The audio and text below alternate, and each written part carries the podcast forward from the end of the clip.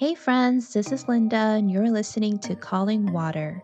Each week on our podcast, we look at a passage of scripture and ask ourselves two important questions What does it mean, and what does it call us to do? In today's episode, Into the Blazing Furnace, we're looking at the story of Shadrach, Meshach, and Abednego in Daniel chapter 3 and what it tells us about the kind of real courage that comes from God in the face of fire. Let's get started. If you think about how courage is portrayed in stories, it's most commonly when someone does something extraordinarily daring. I mean, that's essentially what courage is, right? Being brave is often correlated with standing up for or to something or someone at great personal risk. But the thing is, I feel like we have some misconceptions about courage. Because what do we do when we're afraid? We generally tend to do one of two things retreat or overcompensate. Fear causes us to run away from confrontation and whatever perceived danger that lies ahead, or it may cause us to develop an overinflated sense of self and makes us try to prove that we are not afraid.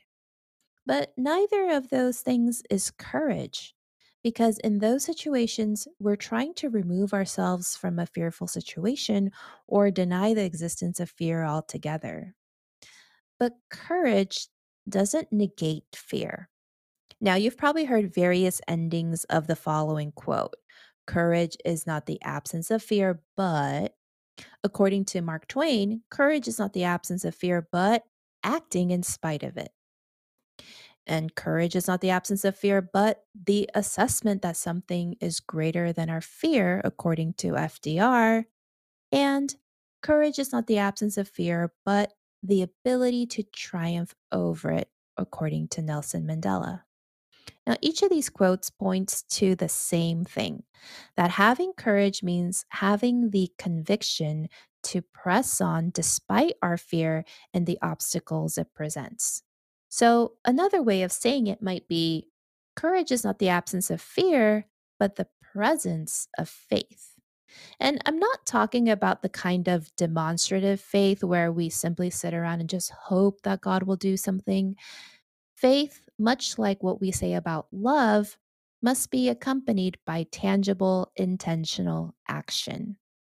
And we see a pretty bold demonstration of this in our scripture for today. Today's text from Daniel 3 surprisingly has no mention of our friend Daniel. The entire narrative is about his three friends and fellow Babylonian exiles from Judah Shadrach, Meshach, and Abednego. In the story, King Nebuchadnezzar decides to make a golden statue, which in today's estimation was about 90 feet high. But not only that, we find in verses 5 and 6 that he commands the people thusly as soon as you hear the sound of the horn, flute, zither, lyre, harp, pipe, and all kinds of music, you must fall down and worship the image of gold that King Nebuchadnezzar has set up. Whoever does not fall down and worship will immediately be thrown into a blazing furnace. Now, we find this trope of kings demanding the people worship them or an image they've built throughout the Old Testament. But in those days, kings were viewed as deities. So, what Nebuchadnezzar was demanding wasn't an uncommon occurrence. But of course, the three protagonists of this chapter refuse, and this enrages the king. So the king not only throws them into the furnace, but orders his men to turn up the heat seven times hotter. The heat was so intense, it killed the guards who had bound the three friends up, but Shadrach, Meshach, and Abednego were unharmed. In fact, Nebuchadnezzar witnessed the three of them plus an unidentified fourth man walking around in the fire. Now, there's a lot of scholarly speculation about who that fourth man was, but whether it was an angel or Christ himself, the point is God let the three know that they were not alone. Nebuchadnezzar pulls the three out of the fire, gives each of them a promotion in the kingdom, and declares that the God of Shadrach, Meshach, and Abednego is the real deal because no other God can save in this way. It goes to show that God is the hero of the story, as is the case for all the Bible stories we talk about. But the faith exhibited by the three friends cannot be neglected. Now, check out what they said to the king in verses 16 through 18 when they were confronted. Shadrach, Meshach, and Abednego replied to him King Nebuchadnezzar, we do not need to defend ourselves before you in this matter. If we are thrown into the blazing furnace, the God we serve is able to deliver us from it, and he will deliver us from your majesty's hand. But even if he does not, we want you to know, Your Majesty, that we will not serve your gods or worship the image of gold you have set up. Inspiring, right? Shadrach, Meshach, and Abednego redefined what courage looks like in the context of faith. And they show us a couple of things, or a few things, that courage is not. Firstly, they demonstrated that courage is not invulnerability. Shadrach and company knew that courage was not about being invincible, but rather it's about identifying our source of courage in the face of fear. And true courage comes from God. See, Nebuchadnezzar did not know God, in Daniel chapter 2, Nebuchadnezzar has a dream about a statue made of gold, silver, bronze, iron, and clay. And Daniel was summoned to interpret this bizarre dream. And it was made known that the gold represented Babylon, which was the strongest, and the remaining elements of the statue, silver, bronze, iron, and clay, represented every other kingdom that would follow in Babylon's wake, each one less powerful than the one before it. This dream was to show Nebuchadnezzar that his kingdom would not last forever. Now, for a king whose entire purpose is to establish an empire and establish himself as a god, this was terrifying news. But instead of humbling himself and heeding the voice of the God who clearly was more powerful than he, Nebuchadnezzar's brand of courage was to build a 90 feet high statue made entirely of gold, as if to challenge God. No silver or bronze in this baby. I will live and reign forever. But Shadrach, Meshach, and Abednego's response to their impending demise was to recognize that there are some things that are out of their control. Now, this might sound like giving up, but it's more about being vulnerable and humble and being able to accept that God is in control. And this ability to do that is real courage. Secondly, this passage shows us that courage is not self reliance.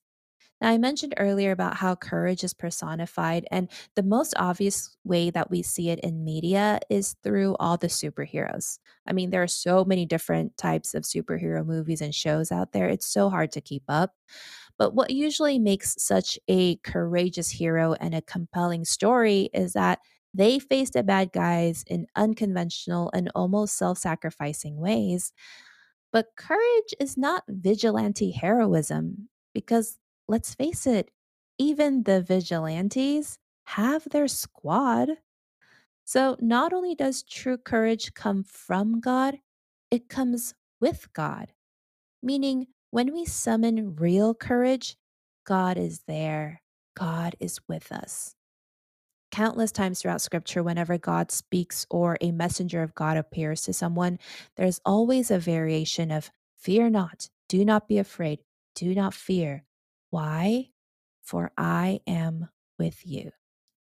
Isaiah 43, verse 2 says, When you walk through the fire, you will not be burned, the flames will not set you ablaze. This is why Shadrach, Meshach, and Abednego were able to say so confidently to the king, The God we serve is able to deliver us. And not only is God with us, but God gives us people. True courage happens in community. It's easy for our courage to fail us when we try to face things alone. But we are not alone, nor do we have to be. Third, Daniel chapter 3 shows us that courage is not recklessness. Being courageous in the context of faith means to, yes, be bold and confident in obeying God, but it also means exercising prudence and patience. This kind of true courage comes from God, like we mentioned, comes with God, and also for God. Because who is the audience of your courage? And if it's not God, then we have to rethink what we're being courageous for. Look at the wisdom of Shadrach, Meshach, and Abednego. When the decree came down that they needed to bow down to this behemoth statue, they didn't cause a scene. They understood that the balance of power was not in their favor and that they would cause more damage than good. Their actions were not overtly public, but neither were they hidden, which means they didn't doubt God's ability to save, but they didn't also presume to know God's will. But however it went down, they would wait on God and trust Him with the outcome. Whatever happened, they would choose to honor God. In the NIV version, the phrase blazing furnace is repeated several times, and it's the only word used to describe this furnace that Nebuchadnezzar set up as the method of capital punishment. It's an interesting word choice because when something is ablaze, it describes not only the flames produced by the fire, but also the light that emanates from it. Which reminds us that in any trial by fire, there is both the heat of the circumstance, but also the light that could illuminate a way out. Now, this is not to minimize suffering or trivialize the pains we go through. And it's also not to say that God will always intervene and remove our challenges right away. But the courage to withstand the crippling fear comes from holding on to our conviction and faith, even if He does not deliver us the way we want or when we want. I mean, I don't think any of us are having to choose between bowing down to a golden statue and renouncing our faith at the moment, but we do all have our very own real fears. Some of them are situational, and some of them have been with us for most of our lives. So ask yourself, what kind of blazing furnace am I being threatened with today that I need courage from God to endure? C.S. Lewis once wrote that Courage is not simply one of the virtues, but the form of every virtue at the testing point. And fearlessness and invulnerability, self reliance and recklessness, they're not always bad things. But these sometimes stand in the way of real courage. So instead of trying to be invulnerable, we can be humble and trust God. Instead of being self reliant, we can depend on God and the people in our lives. And instead of being reckless, we can seek God's wisdom and timing. What's more, we can know and trust today that our God is the only God that can deliver us from that fire, whatever it might be. And when God delivers, God delivers completely. When Shadrach, Meshach, and Abednego emerged from the fire, not a hair was singed, not a whiff of smoke was on them. And God can do the same for you as though you had never even been in the fire in the first place. It's time we had the courage from God, with God, and for God, and the faith to believe that to be true. Let's pray. God, we are more and more afraid every day, especially when we think about all the horrific things going on in the world today. But we don't even need to look that far. Even in our own lives or in the lives of people close to us, there are many things that cause us to fear. Help us in those situations to remember to have the kind of courage that comes from faith in you. Knowing that you are with us in these situations, we don't have to be invulnerable, self reliant, or reckless. But we can stand up instead of cowering in fear. We can trust that even if you do not immediately pull us from a blazing furnace, you will never leave us to our own devices. You are faithful, and we want to live out our faith with the right kind of courage. In Jesus' name, amen.